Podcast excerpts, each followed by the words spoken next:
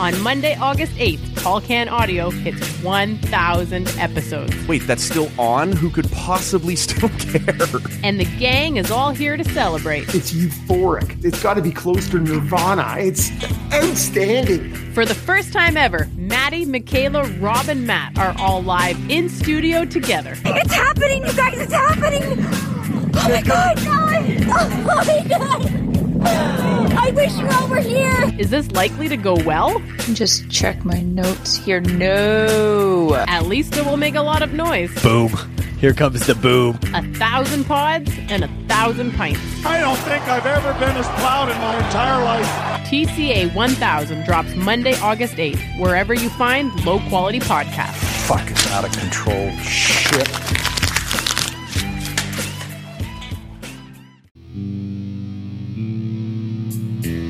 Would almost describe it as a sort of that metallic tang that you get sometimes with.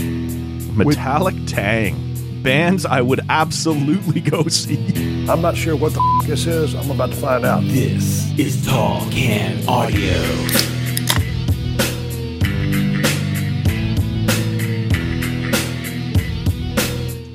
Episode 945 of the Tall Can Audio Podcast. My name is Matt Robinson in our studio in beautiful Bytown, Canada. Ready to kick off another week across the table. Rob Christie, how you doing today? I don't, I'm not sure I've ever been better. Wow. Yeah. Wow. It's, it sounds great, I know, and it's absolute bullshit. Yeah, it's really more of a statement on how poor the previous 40 odd years have been.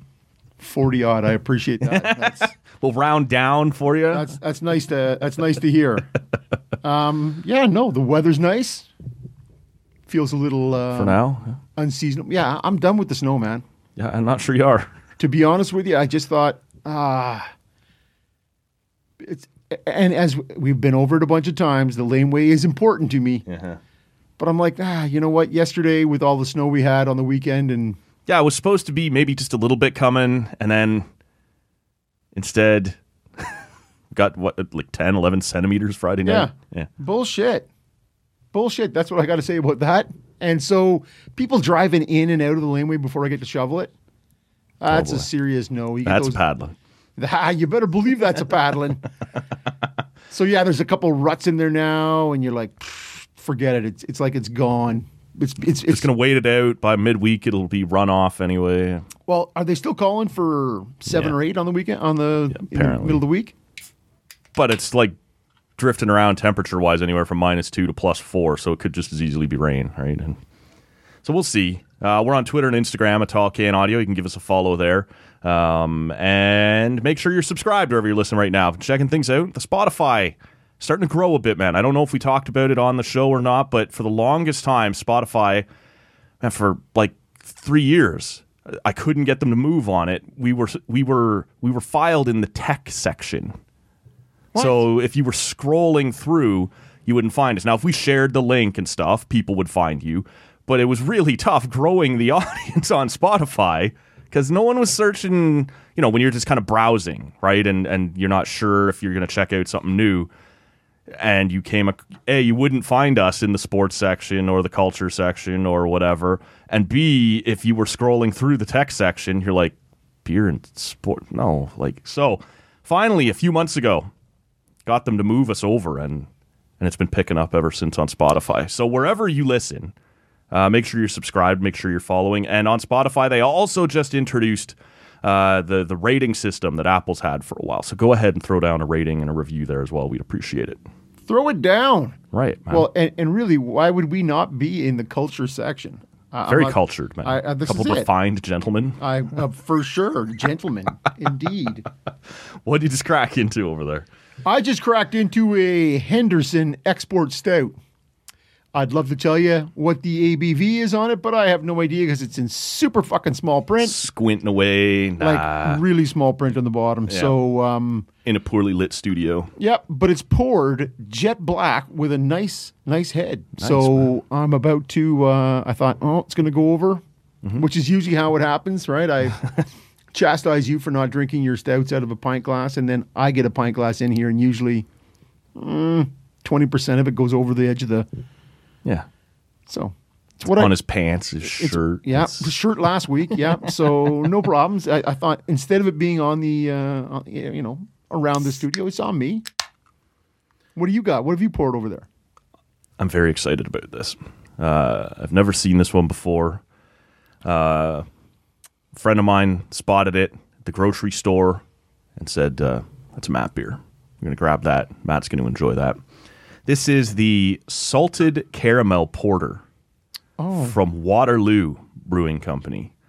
Uh, it says on the, the the description there, rich and creamy uh, six percent ABV with just a touch of sea salt, and so uh, I'm I'm I'm I'm intrigued, man. I, I I do understand why that called out my name, right? Why someone would look at that and go, "Yeah, I think Matt's going to want to try that one." And so, uh, yeah, from I think I had something just a week or two ago from Waterloo as well, after not having any of their stuff for for quite a while, but. Uh, yeah, the uh, salted caramel porter, six percent from uh, from Waterloo Brewing Company.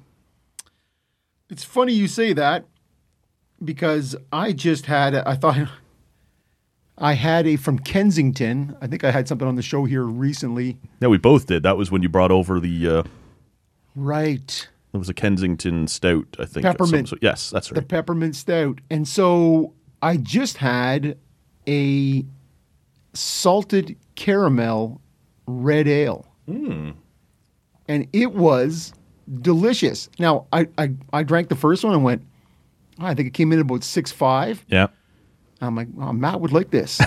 Matt would like this. It's a red, and and to me, it was rich in flavor without being sweet. But you got a, a hint of the caramel, Right. and a little of the salty. It was it was very nice. But then Rob drank it. of course. Yeah, no, I don't blame you Um, for that. So there, were- there, I had two in hand, and one was in the fridge. I'm like, oh, you know what? That would be a. This is something I would sing out to Matt. So, um, yeah, I was thinking about you. yeah, I, I, I did think about you, and then I'm like, ah, you know what? Fuck the, it. the, the pre-dinner conversation went longer, and well, Rob gets thirsty. Yeah, man, I know how that goes. So this, it's it's it has to be. It, it tastes a bit like it's on the imperial side of things. Yeah, okay. So it's got a bit of that. I would almost describe it as a sort of that metallic tang that you get sometimes with. Metallic Tang. Bands I would absolutely go see. You know, harkening back to your younger days when you High school girls you absolutely dated. Oh, I'm actually just going to turn and Yeah, all right. and, and move away. It's going to be one of those shows, folks. because that's blood, Matt. That's Yep. um. Okay. so, anyways, dark, rich, and um, yeah, it has that nice that nice stout flavor you'd look for. Right. So, um, I'm just gonna keep working on what the ABVs are on this. Take a wild guess at it I, and- I, I expect it to be. Uh, if if I'm doing an over under. Uh, if I'm going to put the over under at 6.4 and I'm going to say slightly over. Okay. Well, and the good listener will be able to take a stab at it as well, based on the end of the show, what the ABV was on this pint. Correct. Correct. Uh, this one, very rich, very creamy. You are getting the caramel off it. Not a ton of the the sea salt flavor, although I don't know what that would be, and it might be that it needs to to warm up a little, right? Like maybe that's one of those ones that doesn't come out until uh, this has been sitting in the fridge, so it, it might need to to warm up a little before before we get any of that from it. Um, Okay. Okay. I, I have just figured out. Uh, he found the ABV. yeah, I actually took a photo of it Oh. and then enlarged the photo. Zoom, zoom. Yes, exactly. 7%. All right. So he was right, just a little bit above. Yep. Okay, we're good to go. Okay. I'm enjoying it so far. Want to let the good listener know our pal Michaela Schreider is going to be back on the show on Thursday morning. She'll fill that co-host slot. Uh, looking forward to having a pint with her and catching up on everything. Of course, we'll talk about the uh, what are they calling it? The revenge game on Saturday down in Pittsburgh, Canada versus USA. Plus, final week before the uh, the NHL trade deadline, and uh, we'll have some more signings across MLB. I'm sure. Uh, just be good to have Michaela back on the show for the first time in a little bit. So look forward to that on Thursday morning. We got lots to cover today. Oh, we got Uh, a lot to cover. want to talk a little baseball. We're going to talk about uh, Jack Eichel's return to Buffalo. Uh, lots that we can get into, but let's start Can, with can we just before before we get into what you're and I know I've just no, tra- yeah, I've yeah, just trampled fuck. right on your uh I missed the Leafs on Saturday night. See, there was something. I took some shit for it, but I posted on Twitter that there was something very chef's kiss about about the idea that the rest of Canada got to watch hockey night hosted from an empty football stadium Uh, yeah, because the Leafs will play there on a day that wasn't that day. Meanwhile, none of Toronto, I'm sure, bothered with the broadcast at all, knowing that the Leafs weren't on it. There was something beautiful about the rest of Canada being so.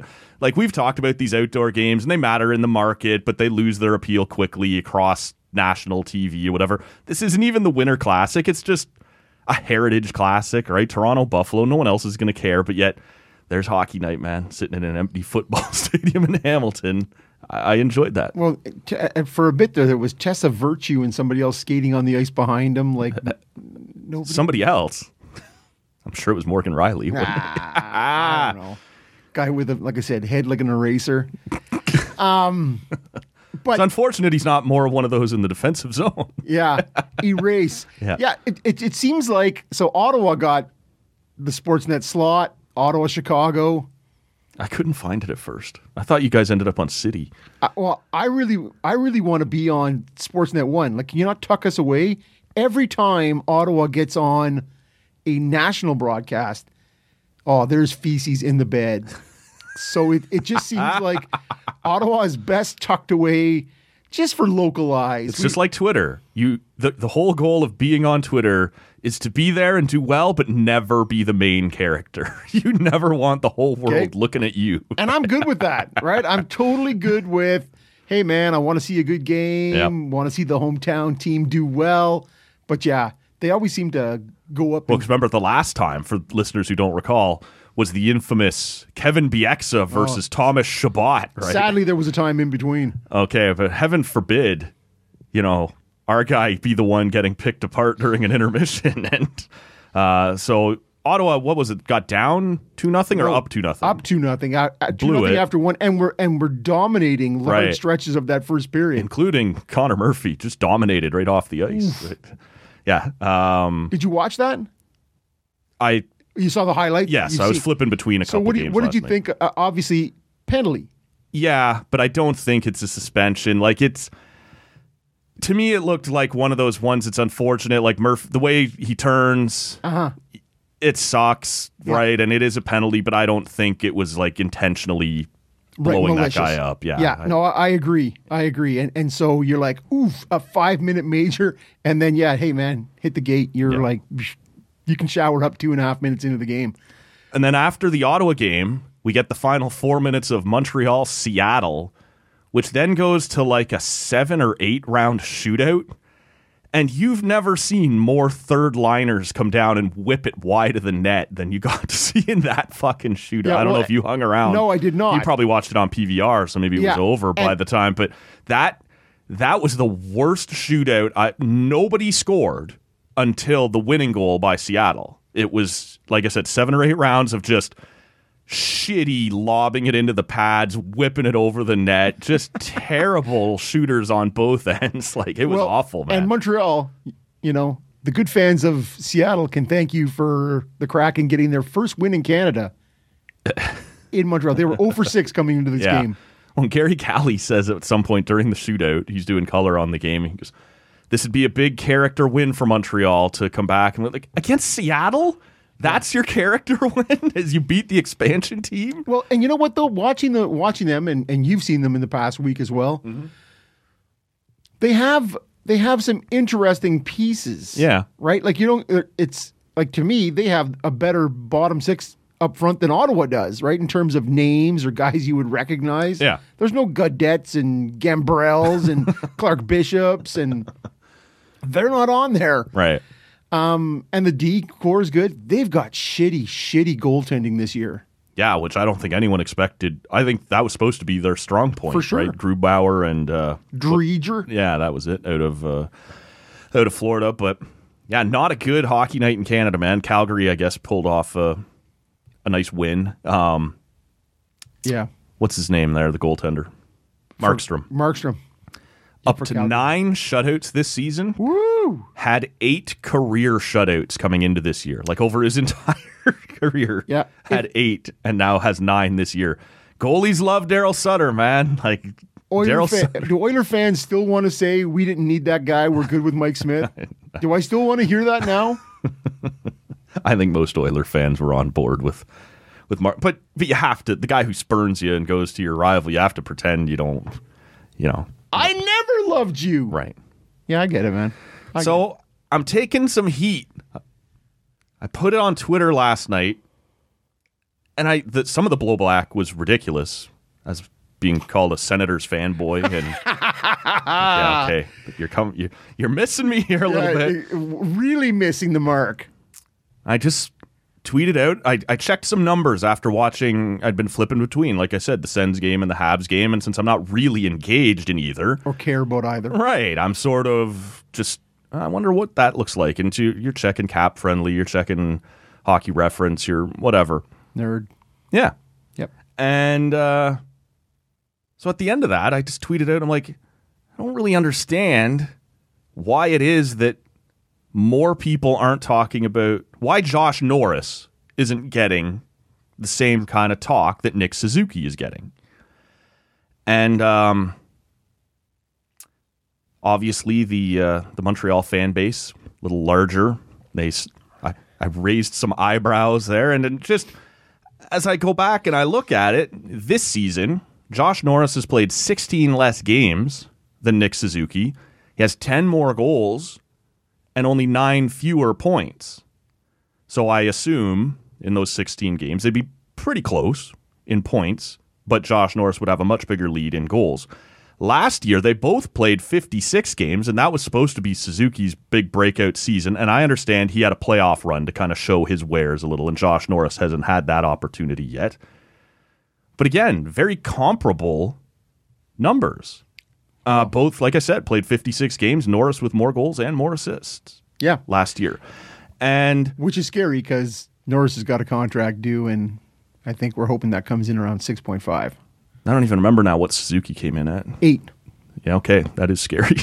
Uh, because to me, he looks like he's going to be at least the better goal scorer. And we've sort of had this conversation before. I don't know how much time we actually want to spend on this discussion, but just I'm not sure either one of those guys is your top end number one center that you win a cup with in that traditional style. Yeah, yeah, I get what You- you're saying. You need, if you're going to do it that way, you need the kind of dual, like the lot, the come in waves sort of team, right? The And I'm- Ryan O'Reilly, Yes. St. Louis Blues by Brayden committee Schenn, kind of thing. yes, Yeah. that sort of way of doing it.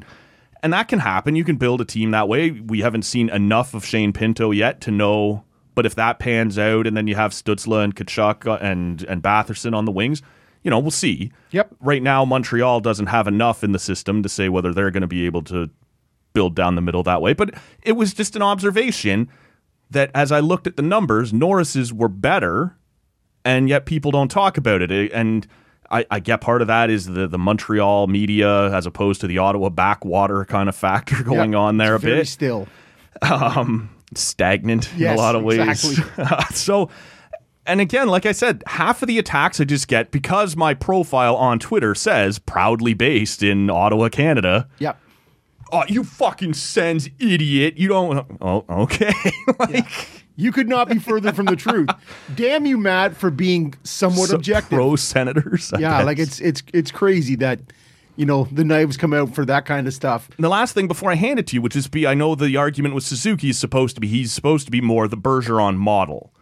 And what I find happens there, right, a great two way center. And frankly, right now, now it's a terrible team. I'm not hanging that all on Suzuki, but his underlying numbers don't suggest that that's what he's going to be in that Toews Bergeron kind of model. Ryan O'Reilly, as you mentioned, two way, great in his own end. That doesn't be there. And I think what we do a lot of the times, both as local media and fans of a certain team, and pe- I'm not going to put him in the same class, but I'm speaking from experience with Tyler Bozak.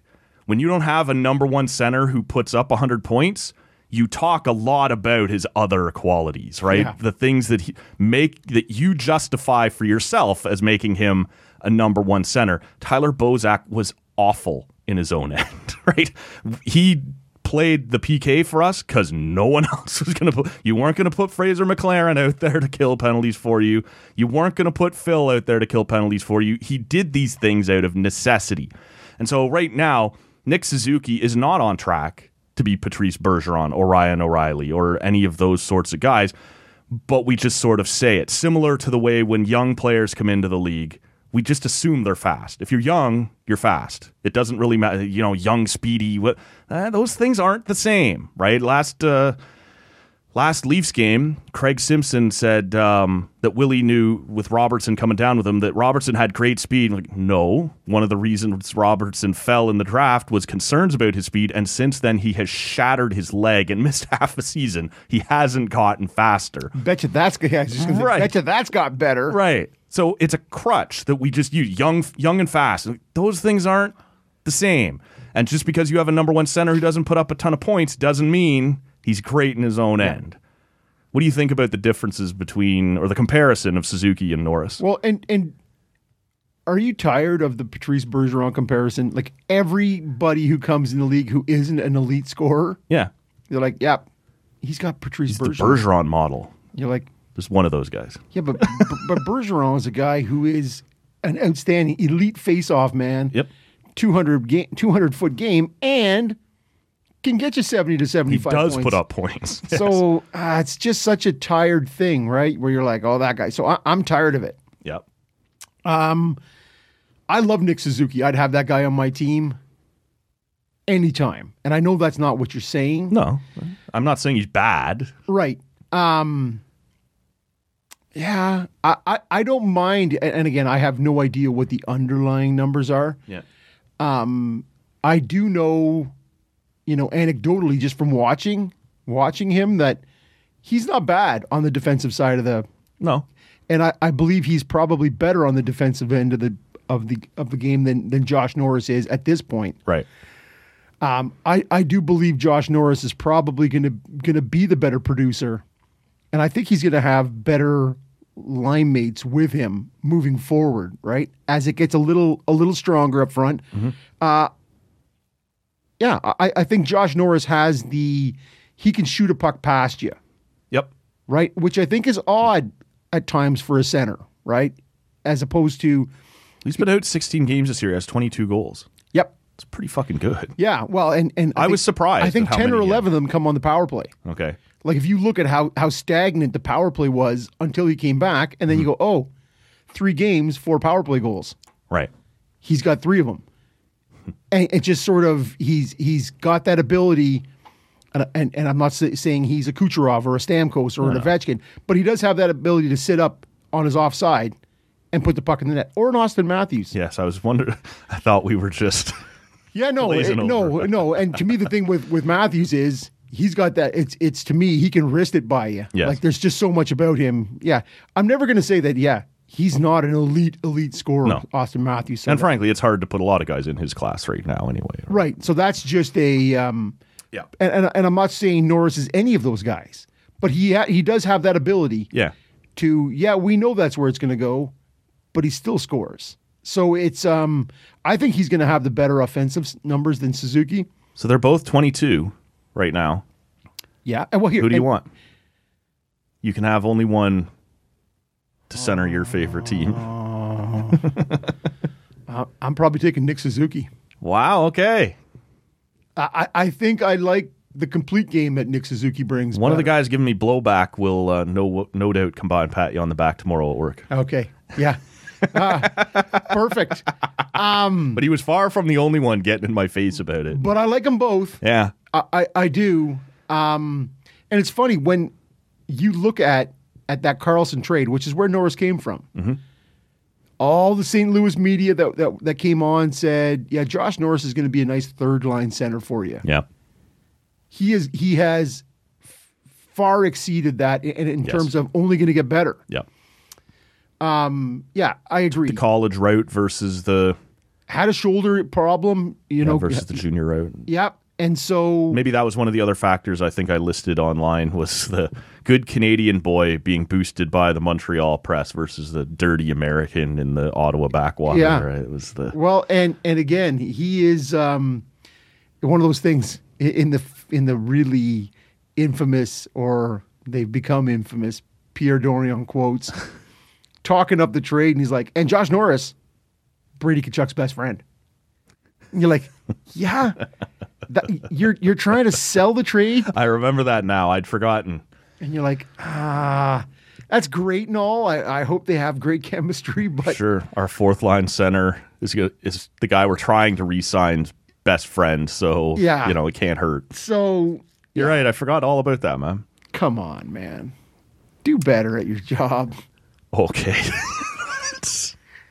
yes. Sorry, that that is sorry. There, there may be more to that than than just that one quote. Remember but- half the reason Pierre McGuire was coming in was to do the talking. Does he still work here? Is he still around? Wow, and it's so funny because the guys in the morning on TSN twelve hundred asked him that. All right, so is part of your job when you come in that you're gonna Yeah, when he was hired. yeah Yes. that you're gonna be handling some of the media just because you're a little bit more media savvy and and he's like absolutely that's gonna be the case. Last anyone saw of him. poof. For all we know, short of the odd cardboard cutout at a, at a at a road game, he may have got the cement shoes. He may be in the Ottawa River. I have no idea. yeah. It's really gone silent on that front. Because by means, yes, that's absolutely what I'm going to do. To I've never done it. Right. Um, let's talk before we hit on uh, the other hockey stuff we got. We're getting baseball, man, and we're getting 162 games of it. Starting on April 7th, we'll have opening day. The Blue Jays will play on April 8th. Um, it's I guess the 18th, I believe, is when we'll start to see spring training games. The first thing that comes to mind for me as you do the math, five days, five days, five days, five days, your starters are getting four, probably three, four at max. Spring training starts. So get ready to see a ton of your bullpen through April and May because those arms aren't going to be ramped up anywhere near where you want them to be. Um, but there are some interesting pieces, especially on the Blue Jays front. Uh, starting in 2023, you're going to see a more balanced schedule. It's not completely balanced, but you will play every team at least once. So a couple less trips to the Trop, a few less games against the Yankees and Red Sox. Uh, it's funny that that comes around now as the Blue Jays are building up this elite team. Yeah. Whereas over the last 20 years, it would have done us a lot of good to not have to play those Eastern teams quite so much. Um, that was to me one of the biggest takeaways that we're talking about the least. It's also come out that it is still going to be a thing. Unvaccinated players cannot come up to Toronto to play the Blue Jays at home games. And so you're seeing Red Sox Twitter and Yankees Twitter. That's unfair. And Canada is living in the Stone Age with this. And couple, there's always a reply to going, hey, unvaccinated people cannot enter the United States either.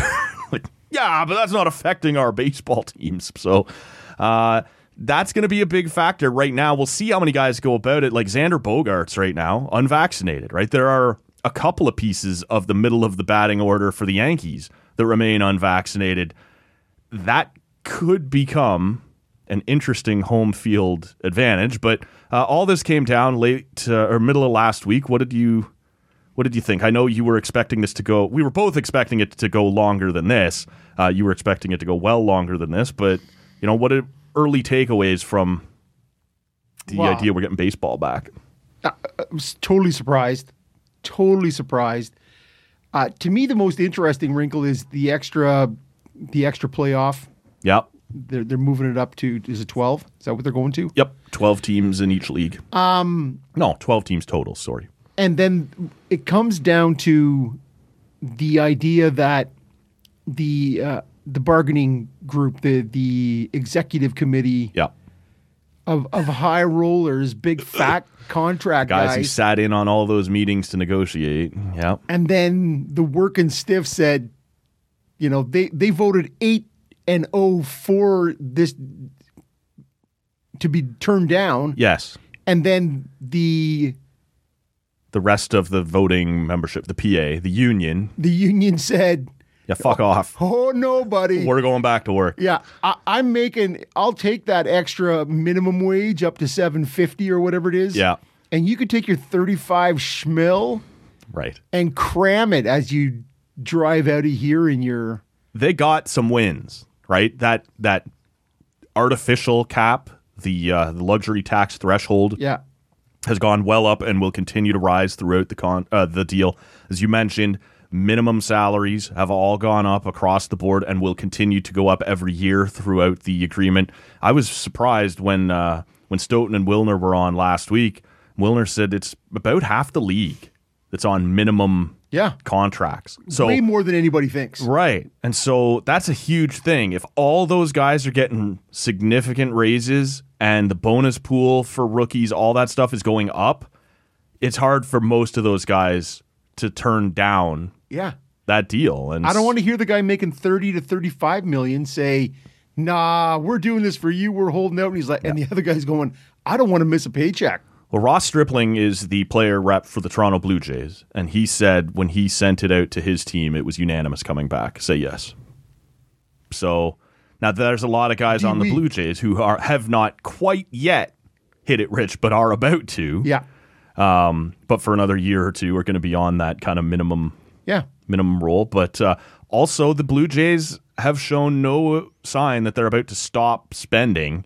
So they're also happy to see that that threshold at the top end go up as well, right? So yeah, it was fascinating to see that the player reps all voted unanimously. Yes, we're taking the deal, and overruled the executive committee that said we suggest you don't take this deal. Yeah. Based on what?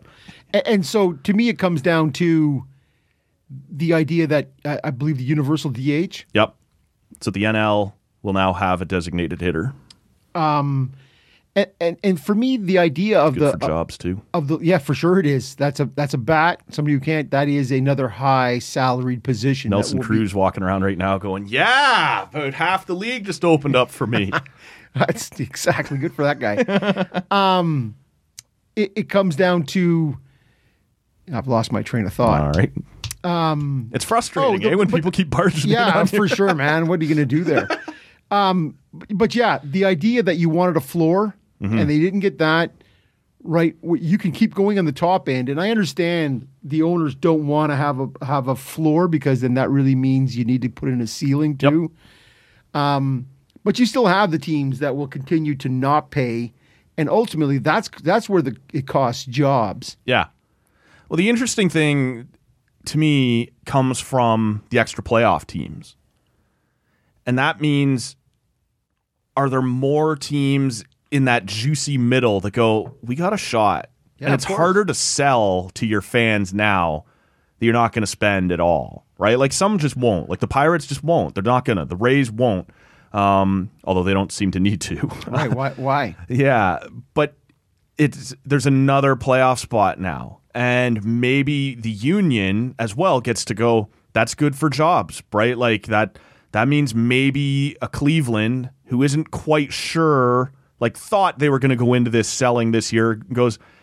I don't know. We're playing the Twins and the Tigers and the Royals all year. Like we could get that extra spot just as well as anyone else. Yeah. And we sign a guy or two, right? So even in kind of the the periphery, it's good for the players to go, yeah, that might be one or two more teams every year willing to spend a little more than they have in the past because you have a better chance of making the playoffs with more teams, See, obviously. yeah, and that yeah, I, I agree with you one hundred percent. Right, that it does keep you in it later. You know, Yeah. the idea that your team is twenty games out by the end of May, It's bad for it's the brutal, man. And you're just like, forget it, we don't care. Right. Uh, that that AL Central division was decimated by injuries last year. Yeah. Um, the Tigers are on the come. They had a young team that was just getting better and better. I'll be interested. Well, and they just made like signed, I believe it was Javi Baez just before the lockout. Like they're they're looking to come along, right? Close Like- relative of Joan. Sure. I don't think so. Probably not. Right. Probably not. But you see the Jays throwing a little more cash into the middle there. yep. I Um, want to. I want to say. I'm not even going to say. You say Kikuchi. You say. I say Kikucho. Yeah. you say Kikuchi. Yeah, I say Kikuchi. Kikucho. and, and and so for me, that guy who had last year with with Seattle, you Yes. know, a, a three and change ERA up to the All Star game, earned himself an All Star. and then a 640 or whatever it was post of- post All Star. we call him baseball Jack Campbell. You, uh, see, Matt, I prefer to call him Steven Matz 2.0. Yeah. Oh. Okay. And he's going to get in there with Pete Walker, yep. and we're going to see, because he had his, his, his strikeouts per nine, pretty good. Right. And, and there is some talk that whatever Seattle was doing with him, like two of doing? two of his pitches were dominant and stayed dominant even when he began to slide in the second half. But they were the two pitches he threw the least, and the two pitches that he was throwing the most. He was in the literally the first percentile of exit velocity off the bat. He was getting hit hard in the second half. So there are things to be concerned about, but he's perfectly capable of being a number five, which is all this team needs him to do. And maybe he does come in and work with Pete Walker and become maybe not Robbie Ray, but as you said, Steven Matz. And they got similar uh, yearly value out of their contracts, but with less term than what Matz got. So Right. that's a win for the Blue Jays in that sense. You know, we don't talk as much about Tanner Roark and Shun Yamaguchi and the times that Pete Walker wasn't able to work his magic with certain guys No, we don't, Matt. but this is a worthwhile flyer to me. And like you said, as a number five, right? And if it doesn't work, like this is the thing I think because here in Toronto, you know, or watching the Blue Jays, we're still so wrapped up in hockey. You go, that's too much for that guy. Who cares? There's no cap. It's Yeah. Rogers' money, and fuck them. They fuck you every month, right? So- Regularly. On the regular. right. So let them spend. And if it doesn't work, you know, if Nate Pearson is still kicking around and doesn't end up in Cleveland for Jose Ramirez, uh, Ross Stripling showed he was fine as a number five or as a swingman last year. Thomas Hatch is better than he showed last year. He'll be fine. Like, uh, to me, there's just other guys around Yeah. Logue is down in AAA. He's ready to come up. Uh, like there's just there's pieces. It's going to be okay, right? You, but I think he will be fine, and perhaps more than fine at number five. Well, and, and it comes, you look at the, how this whole thing is setting up with Berrios, Gausman, Manoah, Ryu. Ryu Kikuchi. Kikuchi. And you just sort of go, this has potential. It's a top three rotation already in MLB. And so then you start to look at the names you've thrown out, right? And in terms of how the bullpen is going to shake out. And I was reading an article on on Pearson and how he's he was one of the first guys into training Yep. camp, fully healthy, totally stoked and ready to go. Like to me, and, and the Jays still on the look for an infielder. Yep. So Yeah, this could be out of date on that front any moment, right? Like good. Uh, I hope so. We were supposed to see those floodgates open right away. It hasn't quite played out that way, but Yeah, but we'll see. to me, if whatever they can do, yeah, and if if if in the next sixteen hours this this is is no longer Yeah. relevant, that's But Kris good. Bryant is still out there, right? Carlos Correa, who I don't think they're going to be in on, but he's still out there. There's all kinds of talk still about Jose Ramirez. I don't know. Like to me, Jose Ramirez, if you could do that, I would absolutely do that. But as we just said, with that extra playoff spot opening up and what that Central is going to look like again this year, and Cleveland just changed their name, like if you want to sell some new jerseys, you need a star or two to put on the on the back, right? I've totally missed that. Yeah, no, Cleveland is now the Cleveland Guardians. Made the name change official back in uh, in November. I did see that back in November, but I thought that's a joke. That's a terrible. no, it's real, and uh, there's a lot of talk, honestly, and good for them if they if that is why. But I guess it's a thing around Cleveland, like they have these statues um, up that are called the Cleveland Guardians, and so they kind of tie it into that. But what it really does, if you pay attention to it, you can keep using the same font, and you still have the D I A N S that the Indians had, you know, and, and so maybe it doesn't change the look of your uniform quite as Yeah, drastically. drastically. I, you know, whatever you want to buy into that, there is a little bit of familiarity there or whatever. But I wonder if that means with combined with the uh, the extra playoff team, whether the price for Jose Ramirez yeah. just went up. But and, and Washington Commanders and that's terrible. Cleveland Guardians. yeah, just a, brutal. it's just like it's it doesn't none of neither of them roll out. And again, whatever, do whatever you want to Well, do. I mean, even go back to the CFL when they got rid of the Eskimos. I, I, I was fine. Like I think I would have liked the Edmonton Elk, right? Like we did this at the time. We talked about it. They're both grammatically correct. Elk versus Elks. To me, Elk is stronger than Elks. yeah, because it hits you with the elk. Yeah, like it's got that hard. Yeah, Like, finish. I, I don't hate the Elks, but I just think it could have been just even a little bit stronger. But anyway, like you said, the Jays are not close to done. They are going to go out and get another infielder. Um, and I am totally fired up. yeah.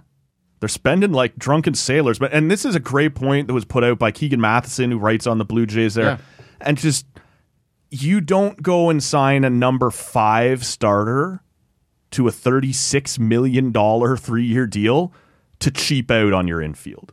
Like they are in it. They're going to spend more. This is not the final Just not like, Marcus Semien money.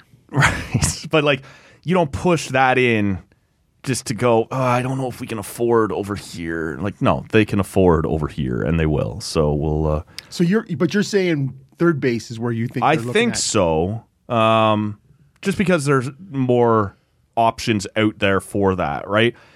But we'll see. Like we did see and and one of the other things that feeds into it and it could be nothing, right? You see all kinds of crazy shit at spring training, but Espinal was taking ground balls at second base on both of the first 2 days. I like that guy. I do too. Um, I don't think you can have both him and Biggio playing every day. So one of them's going to go, and the other uh, will stick around and play either second or third based on, you know, whatever infielder maybe they go and get. right. So Well, because because Biggio is going to be the guy who's going to draw you a couple walks, hit you two fifty. hopefully, yeah, he had a rough year last Yeah, year, he did have injury, year. and then but but Espinal to me, he just got better and better. With the bat, he was already superior defensively. Yeah. right? So, but to me, if you can fit him in, Yeah. at second yep, and use his use him on a on a regular basis, like I to agree. me, that guy, and he's a smart base runner. There's just everything about that guy. He's a he's a player. yeah. So, I, I think that means that yeah, Biggio becomes a utility player for you. Or becomes a trade piece. So we'll see. Uh, we'll see how that shakes loose. or or a guy who can play every day for you somewhere. I'm not Second, sold right now. Third, outfield. Like to me, that- Yeah, no, he's. It's like so many things, right? Are you?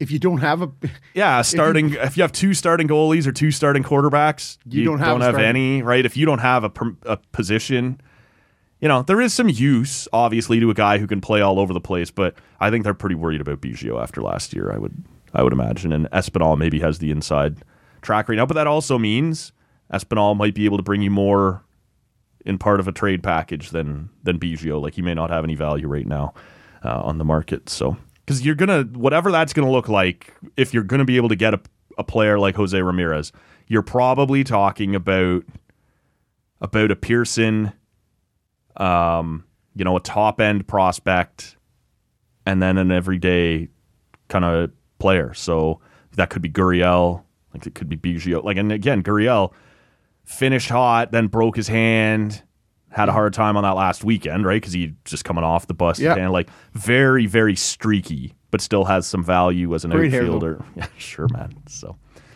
uh, it's going to be fun, right? The next week or so, we're going to see them get back on the field and, and playing spring training games, plus uh, whatever else is going to shake loose here in terms of free agency. well, and, and I don't pay a pile of attention to spring training games. I really don't. Um, and I I won't. do. I love it, man. oh, okay. No, I love that it's on, but it's it's Yeah, no, I'm not sitting and watching our double A guys in the eighth inning of a game in Fort Myers or whatever. Right. But I will turn it They're on. playing the Phillies. I think if they're in Fort Myers, am I right? Isn't it Boston? I don't. It doesn't matter. It could be both. but when you turn it on, you get to see a little bit, and it's just the sounds of baseball again, and and whatever, and it's like some other games is for real throughout the summer. Sometimes you're just doing other things, and it's always on. Right? Yeah, well, and it will be on when, when regular season opens up. Yeah. Right. And so, um, but I am I'm I'm putting it I'm I'm running at a nine point five out of ten ah, that a boy. for the beginning of this baseball season. Like to me, I love it. Pants are getting tighter for all the right reasons. That's that's that's super optimistic, and uh, and thank you for that. But um, yeah, I am super excited. Uh, Jack Eichel returned to Buffalo this week. Fans not super excited to see him. It turned out uh, a lot of booing. Uh, there was a More- more cheering than I thought. Uh, okay, see that's interesting. There was uh, a nice tribute, but I guess it was done by some of the charities that he had worked with more than it was done by the team, and and maybe that's okay, right? Everyone knows there was a fractured relationship by the time he left. There was some cheering, there were some signs, all these things that in support of him, but there was a lot of booing and, and signs Yep. against him. And uh, after the game, he had this to say. This is about the loudest I've heard this place ever. really, after after uh, it only took seven years of me leaving for them to uh, get into the game. But uh, yeah, I mean, I'm sure there was mixed. Uh, you know, it was a nice tribute, and uh, you know, um, there was plenty of people here that were supporting me, and there was plenty of people here that were booing me. So uh, they must just be booing because they wish I was still here. I don't know. Um, you know, it is what it is. I mean, I'm not the first kid to deal with it, so just move on. And uh, yeah, it was a tough game. You know, give them credit. So to me, I don't know. Like, I'm not sure. And, and Buffalo fans again got in my mentions, and, and rightfully so. They have a better handle on this. That he he did request a trade. It just wasn't known about uh, before the neck injury. And then when he spoke to Elliotte Friedman this past fall, um, he had, had came out and said, "Yeah, I had already sort of told them. I think it's probably time to move on." Um, to me, the neck injury, all of that stuff, I was on his side. Like, fuck you. You don't get to say to him Yeah. what the surgery should be. And so I sort of thought Buffalo fans were maybe overplaying it a little bit in terms of how much they were going to boo him. Um, but they were out in full force on social media saying, no, he had wanted out. He had already done enough shit in Buffalo before he left that we weren't loving him anymore. We, many of us did agree the surgery thing should have been his choice, but whatever. My issue is if you're going to boo him so lustily, you don't get to go, oh my God, when he fires back after the game, right? Like, if this is what we're going to do, if you're going to boo him, he gets to say, yeah, it's about time you guys finally got loud, or they must just miss I've been me. waiting. I've been waiting for all this time for them to get loud. It's the loudest I'd ever heard the building. Right. Like to me, you're well within your rights to boo him. And then he's well within his rights to go, Throw a little shade. yeah. Yeah. Uh, it, I I think at the end of the day, Buffalo. Um, you got to take you got to take that game, and you got to hold it close to your heart. Mm-hmm. Right. You have Both guys who were traded for him. score. Yeah, Peyton Krebs and uh, Alex Tuch, who he came got back in he return. got stripped on the yep. and on the game winning goal. So at the end of the day, you're like, I was at, I was at the the game where Yashin returned for the first time with the Islanders, and it was a tight game. Game winning goal scored with Yashin in the box. Oh yeah. Ah, the, the place was going Pants ups- tight again, man. upside down. I went with Jeff. Yeah. He could care less Yeah. about the game.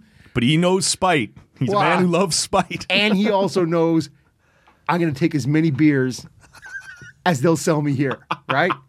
two and two for my friend here, two, right? So there was we were well I'm, served s- I'm sure. in very good seats. Um, yeah, it was dynamite. So I understand how delicious that can be. Of when- course. when a star gets traded away, comes back, loses. You had the nice footnote, which was Craig Anderson's 300th win Yep.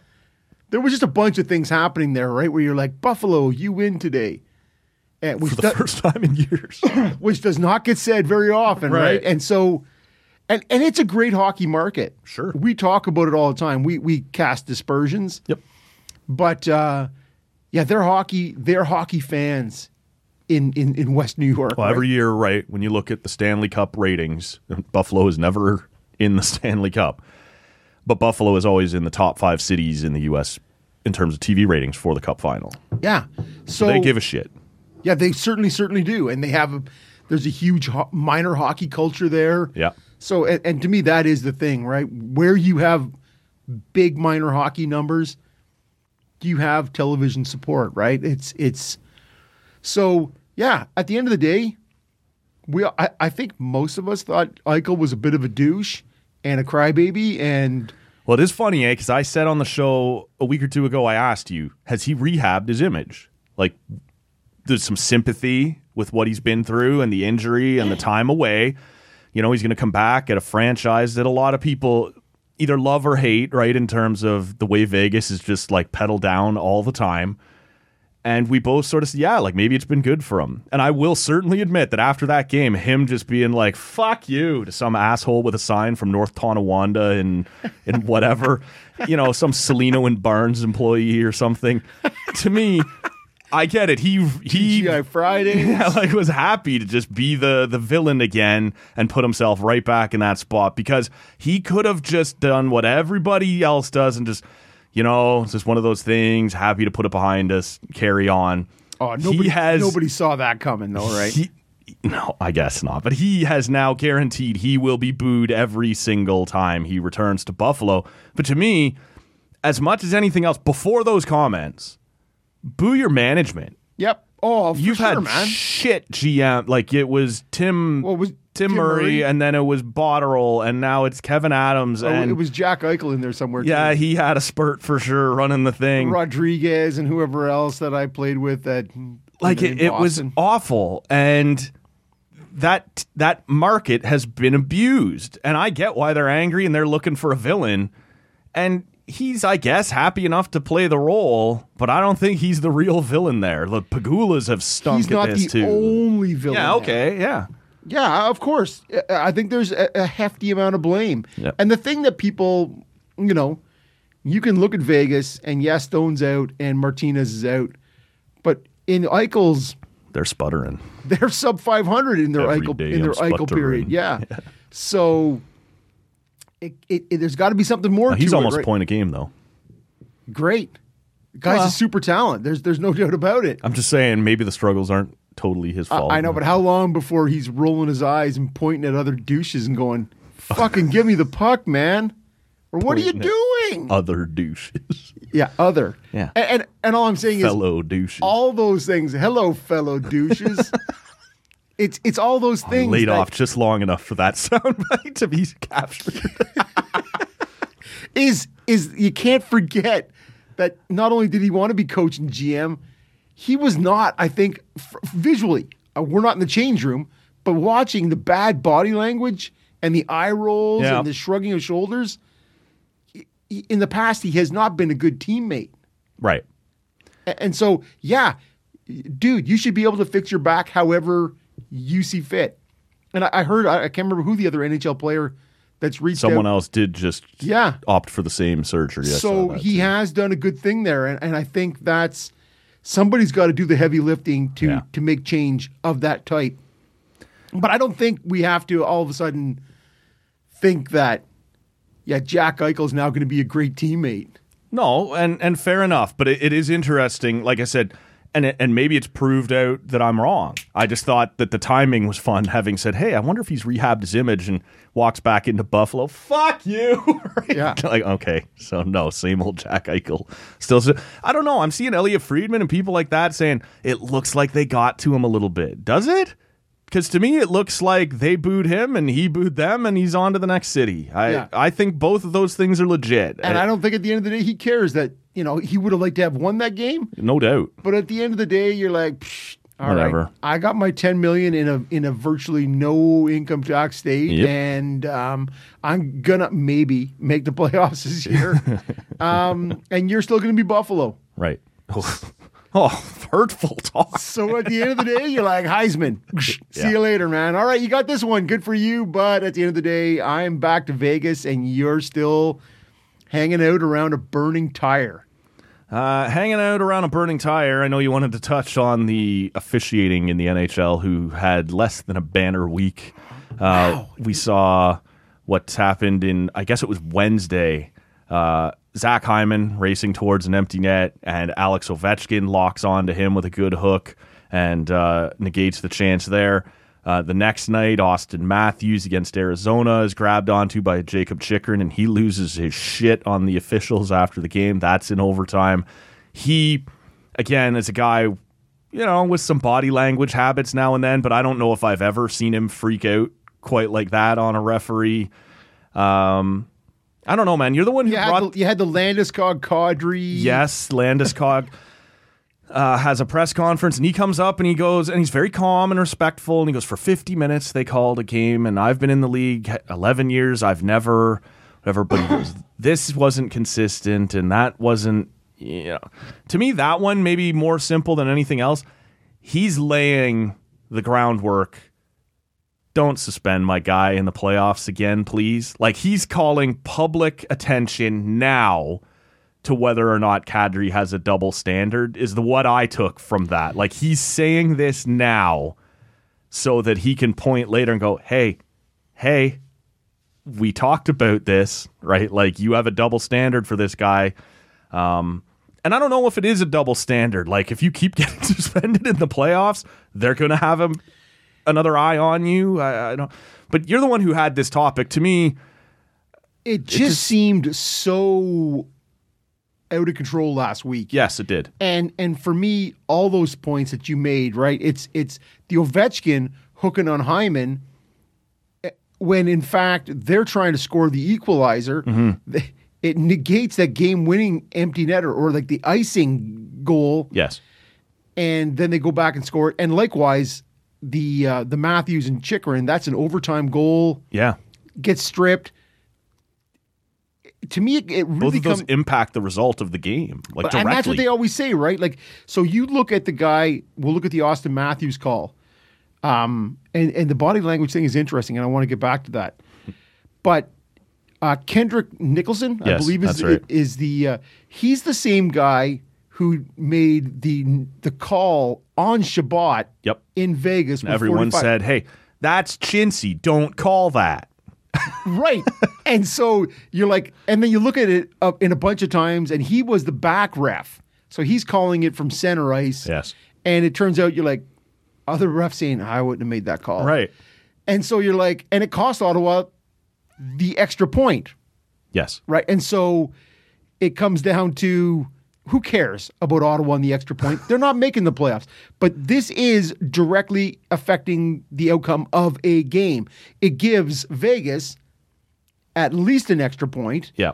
And so you then fast forward two, three days from that Chabot Mm-hmm. bogus call to the Matthews. That's a penalty. Now he's ignoring this no one. call. And you're like, Far more egregious. but but damned if he does, Yep. damned if well, he you doesn't. wonder, is he gun shy after the last one? Well, but and and both of them through through your whatever you've done now, calling, not calling, both have had direct impacts on a game, which is what you hope as a ref never ever happens. Right. And so I just look around and you're like, When you can see, like, after Chychrun scored, he was off the ice, like, gone. Like, we're not. Start the car. exactly.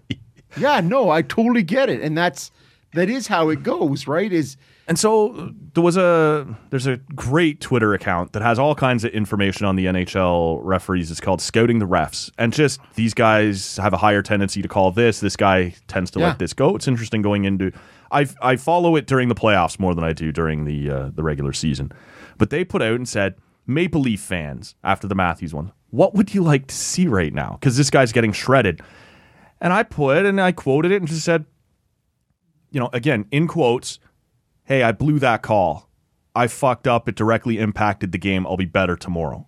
yeah, And I put a quote or a, a link underneath. You may or may not remember this. Andrea uh, Armando Galarraga is pitching a perfect game. oh man, Jim yeah. Joyce Of course I blows a call Yeah. at first base. He insists on speaking to the media and says, I took that away from that kid. I messed up. Yeah, That's what you want to see, right? And in a lot of sports, especially in soccer, um, you see one media member. There's a they call it a pool reporter. They kind of collect questions from their colleagues, and they get to go speak to the official. What did you see here? Why did you? Did, you do see other sports where you are accountable to the media. I think there's been times actually where baseball has done the pool reporter thing with the umpiring crew as well I just want some fucking accountability instead of pretending these guys are beyond reproach because every night on hockey Twitter, and I spend too much time there. You see some fan base going, "Oh my God, they've got it out for the Leafs. They've got it out for the Oilers. They hate Ottawa because we're a nothing." What? New York, it's the Big Apple, so they're always going to call it for them. There's no bias. They just suck. And the thing is, they don't suck. The directive they're given sucks. They're capable of calling a better game. They're told by the officials and by the league, like the the high end of Stephen Walkom and the top end of, of NHL officiating, this is the standard on this. This of course occasionally they miss a call. Of course they're gonna make mistakes here and there. But essentially what you're seeing every night is them calling what they're told to call. And they can change it on a dime if they want to. They're good enough to do that. That's scouting the refs website. Yeah. Uh, I think the other interesting thing that comes from that is it has games called, mm-hmm. number of games called, right? Yep. Which, which when you look at, you know, guy with a thousand games called, guy with two hundred and fifty. Yep. Um, Chris Stevenson was tweeting about this. I saw the other day, talking about the number of of refs now with with over a thousand games is is quickly diminishing. Yep. Um, as the game becomes faster, yeah, you got refs and linesmen in their fifties who are just like, I'm, I'm I'm pulling the chute on it because it's just Can't getting too fast. Yeah. And so, like Ottawa, whether it was the Vegas game or the St. Louis game, uh, Dean Morton, a guy in his fifties, it was the last time he was gonna like he's retiring, and so we're losing this upper crust of of experienced Mm-hmm. Refs, and so Well, one of the things I listen to uh, pretty often is uh, the Daily Face Off. It's Frank Seravalli and, and his group. And once a week, they have Tim Peel, the retired official, on. And they had him on on Friday to talk about everything that had happened this week. And he talked about Kendrick Nicholson. And he said, like, that's a guy. And he goes, in, I think it was the the Ottawa game. Like maybe it was the Toronto one. It was one of the two. He goes, he's working with a guy who's in like his first season in the league. Yeah. Said Kendrick Nicholson has been in the league for several years, has never been given a playoffs. He goes, I don't rip on people, but you can read into that. Like you Right. can tell that it's no different for the referees than it is for the teams. The top officials get put into the playoffs and the the best of the best go deeper and deeper. So if you're not being given playoff games, you can read into that what the league thinks of your standard. Well, and because Kendrick Nicholson is, um, I think he's around 300 games. Yeah. Right. So I don't know how many seasons. I don't know how many games in a season a ref typically works. No. But yeah, that means it probably means you're six, seven years in the league. Right. Um, and yeah, it's No damning. playoff games yet. It's damning when you don't get playoff games. To me, I I just I I've never bought it. It's horribly frustrating when it's your team, but I don't believe these guys have, except for that one time in Calgary. Remember the what's his name? Was it Seidenberg or Wideman or whatever? Remember Yeah, Wideman. It was Wideman who got in an altercation or you know elbowed or punched or whatever. Was concussed. yes, according to his story, Yeah. and you know lashed out at a referee, hurt him. Drove his shoulder into him and knocked him down. Right. And for the next, the first half of the next season, they could not get a call. It was pretty clear there. The officials were making the Flames pay for that. Um, but for the most part, I don't believe that happens. I believe they call the standard they're told to call, or they're just bad at their jobs. I don't believe they pick and choose the teams they like and dislike and, and things like that. Every fan base has that though. Of right? course they Where do. Like, oh, that guy hates us. That's right. It's because it's Toronto. It's because it's Edmonton. It's because it's what. no, it's not. It's because they stink. Yeah. Do you, do you feel one way or the other? And I and I'm going to leave you open to pick a side. Do you feel like the Leafs get the benefit of the doubt because of the of of the hockey mecca that they are, or do you feel like it's the opposite and they get penalized? I don't really throughout the season feel either. I do with our countless run-ins with the Bruins in the playoffs. Go what the fuck? But I think more than anything else, the Bruins have learned over a decade of being, you know, contenders and playoff, you know, go deep or, or whatever, having all those vets. I believe they know this is how far you can push. This is what you can and can't get away with. Where Toronto is waiting for penalties to be called. Yeah. And you're going to have to figure that out. I do believe that a certain amount. The one exception to that, I will say, and we talked about this back in the fall when it was Connor McDavid. Auston Matthews is 352nd in the league in penalties drawn this year, and he's the league's leading scorer. Do you, eh, Fuck off. okay, but Call something on. right, like- but but to me, and he's a great he's a great person. And do you think it has anything to do with you look at that Chychrun play where it looks like Matthews gives up on the play, and he's like, "Hey, until hey. it ends up in the net. And you're like, you- now what- I'm pissed. And then yeah, and then you look at the Ben Chiarot thing last year, which is much televised and much. That's what. I mean about, hey, I'm going to laugh and smile because you should be calling this right now. And they did that time, right?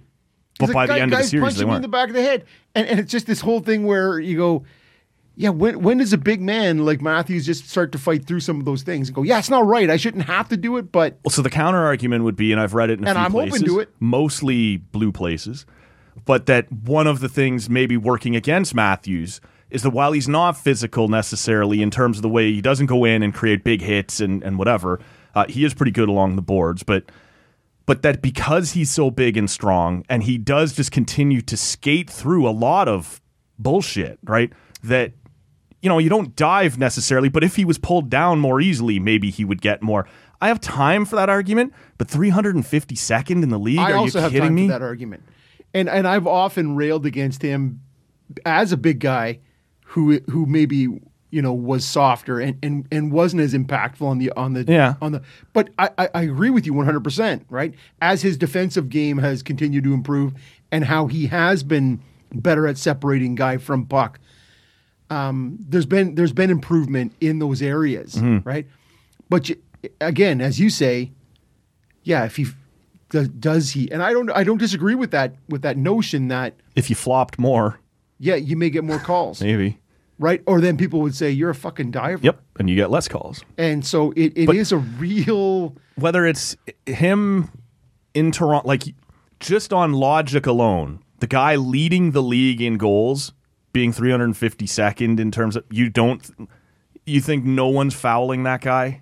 okay. Like see- that's the part. but that- see, this is But remember, Connor McDavid, just before I give the, we had this conversation. Connor McDavid finally spoke up about it in like mid to late November and went from like in the 200s to like top 10 for the next month in terms of pe- guys drawing penalties. At some point, he went, Can I get a fucking call here? Because they're hanging off me.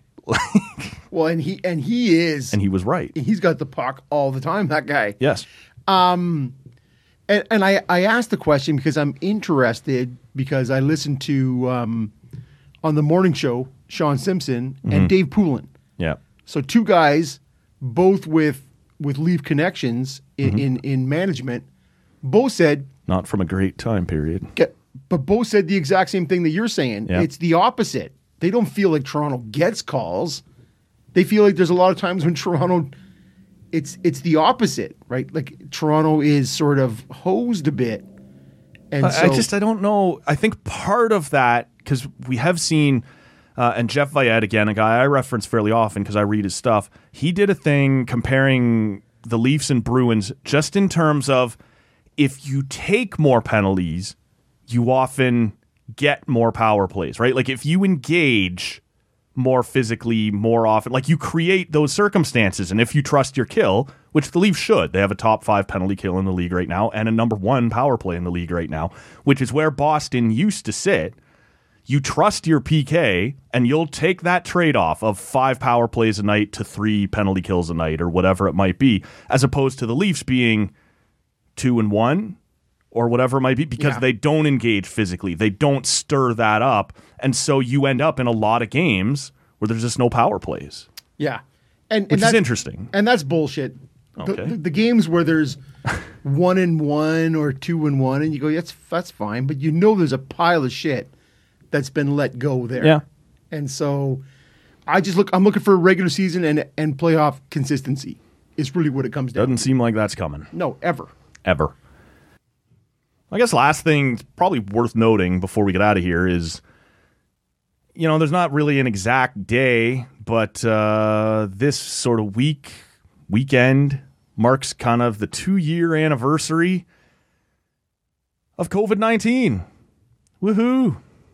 Woohoo! For he's a jolly good fellow, all that shit.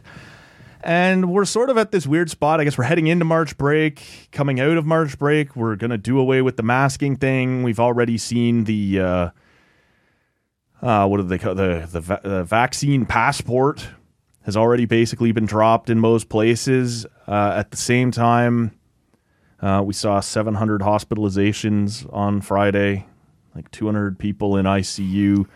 Really? This is not over. I'm not sure. Honestly, I, I assumed it was gone because Yeah. they're not re- the numbers. You got to look for them now. Well, we got an election coming. You don't really want to know the numbers. They want And Ontario is to- back to work. Yes. Highways and bridges and blah blah blah blah blah. There's a thing I put on our fucking Instagram this week that was uh, was put up at a Toronto office building. It was a couple of like welcome back signs, and and they were supposed to be fun.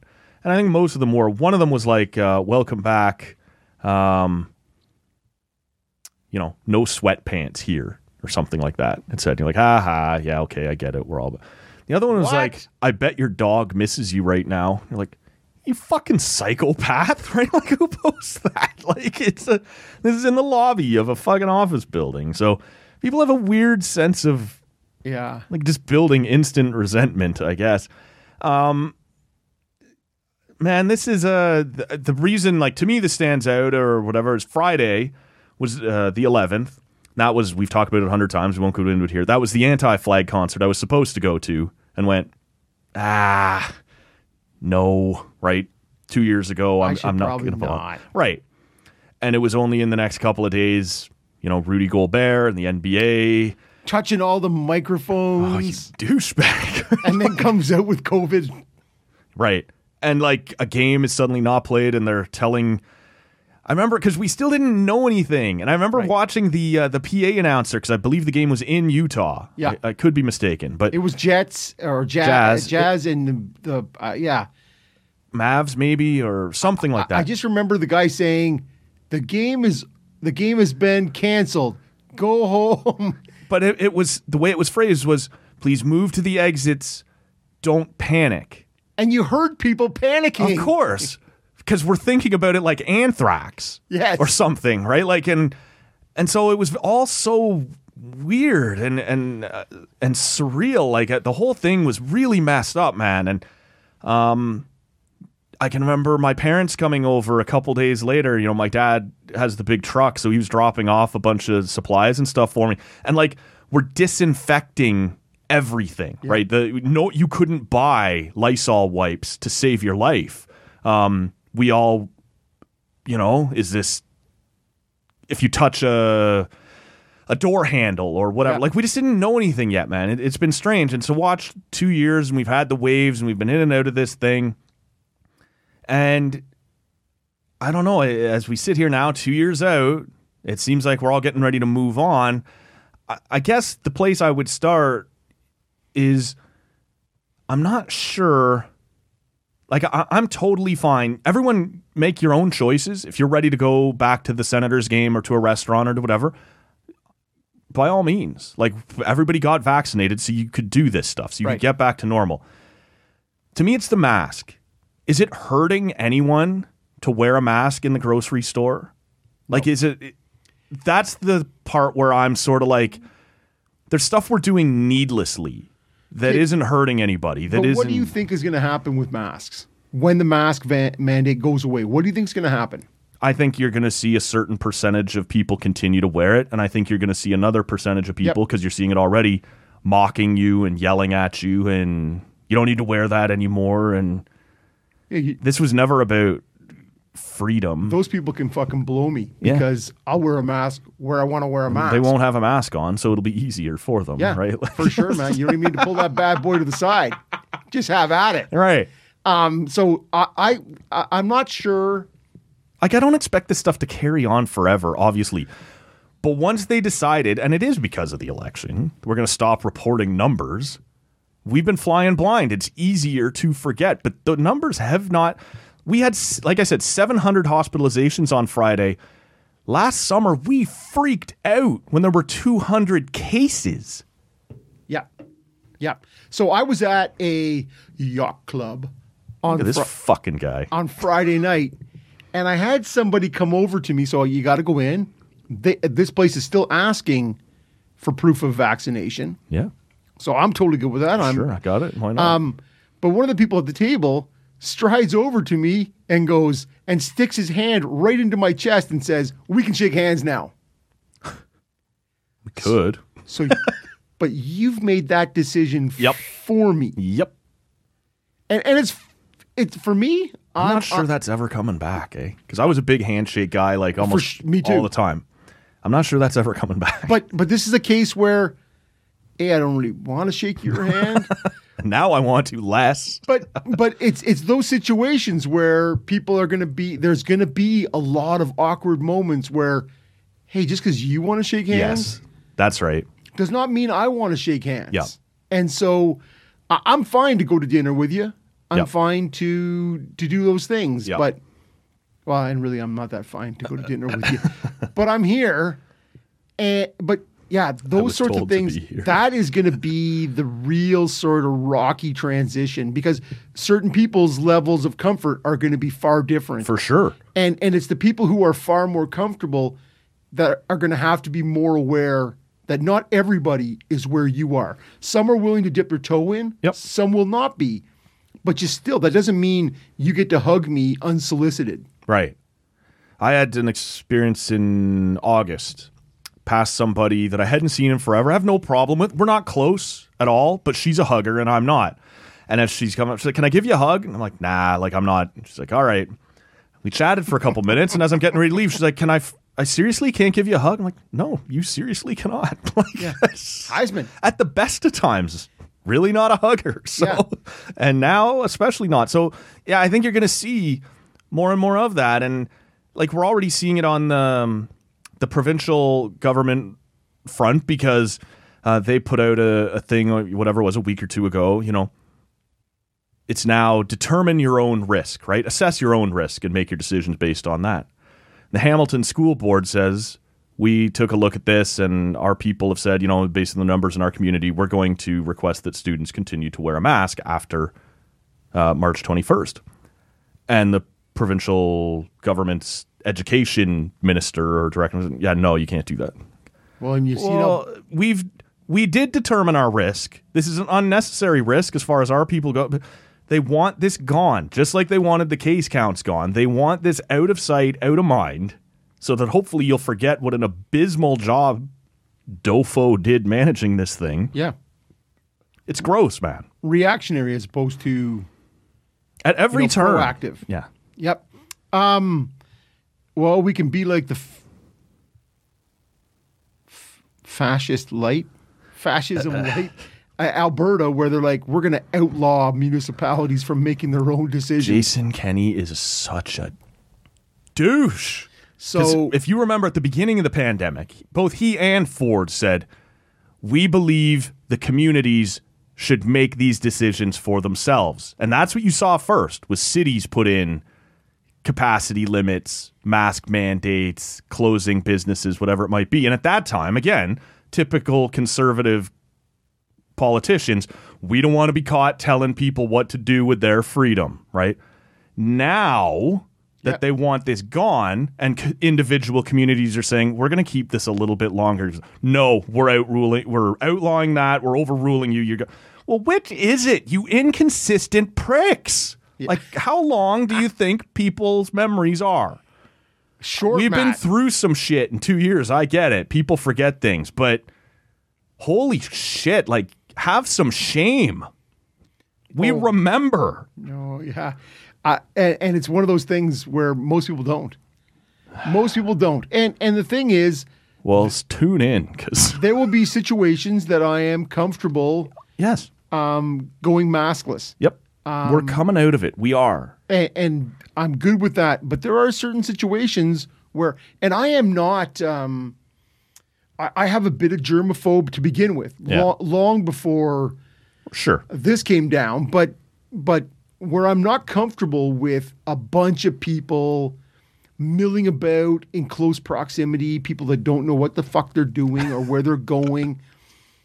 Get out of my way. Move a bit, You know, get lost Yeah. those are I'm at this point I just as soon wear a mask, get to where I need to be, hand sanitize or hand wash, and go about my business. Yeah.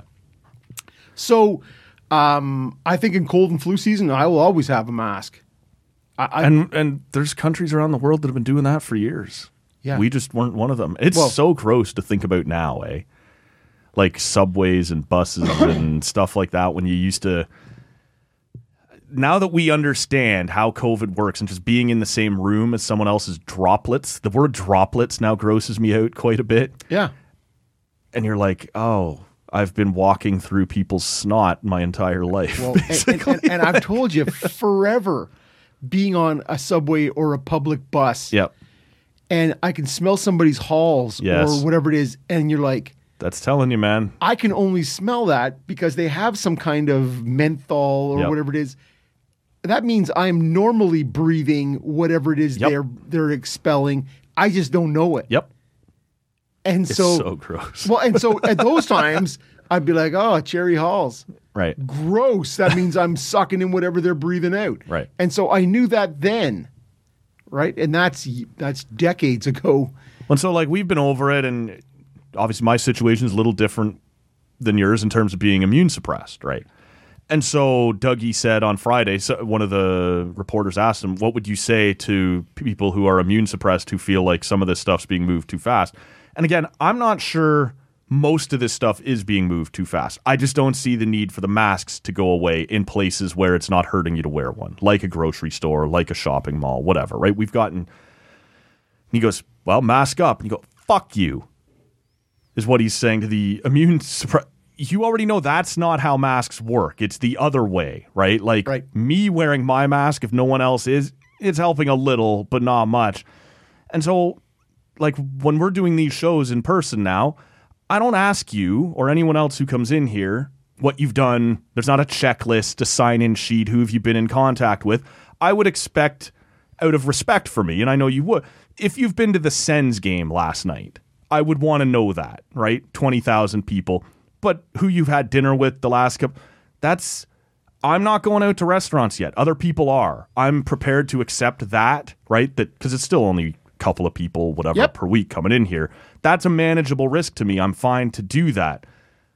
But to just sit there and go, well, immune suppressed people should continue to mask, you're dising- you're dumb or you're just disingenuous. Right. I don't know which of the two it is, but either way, fuck you. and it's slow on the uptake because at the end of the day what it comes down to is what what everybody needs to know is I wear the mask for you, right. not vice versa, Right. right? And so it's it's I'm In protect- general, like across society, Yes, you're wearing it for everyone else. correct. And uh, uh, yeah, sorry if you took that literally like I'm wearing it for you. Matt. Yeah, but it is. Matt appreciates yeah, it. It's I'm wearing it for the person on the other side of the table, sidewalk, whatever it is. Yeah. Right? That is how this goes, and so at the end of the day, it's yeah, it's it's so it, it's so complicated, and how, how we come out of this is going to be rocky. It's going to be rocky like the beginning of it was. Because I just, I don't think it's as over as people think it is. Of course, it's not. uh, but We're just but, tired of it. But I think everybody's th- yeah okay, and, and that is there's certainly something to that, right? Like you look at the whole blockade and occupation here. Yeah. Yeah, uh, we all want it to be done, Of course. But just because you want it to be done doesn't mean it is done. right. Um, It, it does come down to a, and, and you've just laid it out, a a managing of risk Right. and what you're willing to do and what you're not willing to do. And so, yeah, you and I had this conversation before coming back in person, Yeah. which was, yeah, it's going to be upon both of us to be honest about, hey, how are you feeling? If there's any doubt, Yeah, I got the all. sniffles today. Okay. Yeah. We're back online today. we're back online and, and, and we'll go about it that way. And and if have if you've been in a situation, because I am a little more willing to to do some other things Yeah. for various reasons. And so but yeah, it, it involves a, a dialogue Yep. between the two of us. Sure. So this is what people just need to be more understanding. Because you're done with it doesn't mean everybody's done with it. And I think that's the You part don't get to, as you started this off with, just jam your hand out and expect I'm ready to shake it. Yeah, because you've said it. Yeah. Yeah, You've made told- that decision for the two of us. Yeah. No, And- fuck. and and That's never gonna fly. Yeah, pre-pandemic, post-pandemic, I don't like that at the best. Right, out of spite, I'm not shaking Right. your hand now. You do not get to decide for me. Right? So I'll pull your turtleneck right over your head. Nice. Start feeding you the rights and the lefts. Okay. So Turtleneck in the room is always the problem. yeah, well, it's cheesy mustache with a turtleneck. Yes. And and and you know what? It, this is a, this is a conversation, Matt. That's the turtleneck is on the comeback. Oh, I know, man. You Not got- for me, You but got the jacket and the turtleneck, and you're like, short skirt and a I, I, long. honestly, I blame John Legend. Come on, what are you, what are you doing, I blame John Legend for almost everything that's gone wrong. well, he's a handsome man. Let's not be yeah, but disingenuous about this. But just because John Legend can pull off the jacket and the turtleneck does not mean you can. Ken Reid, like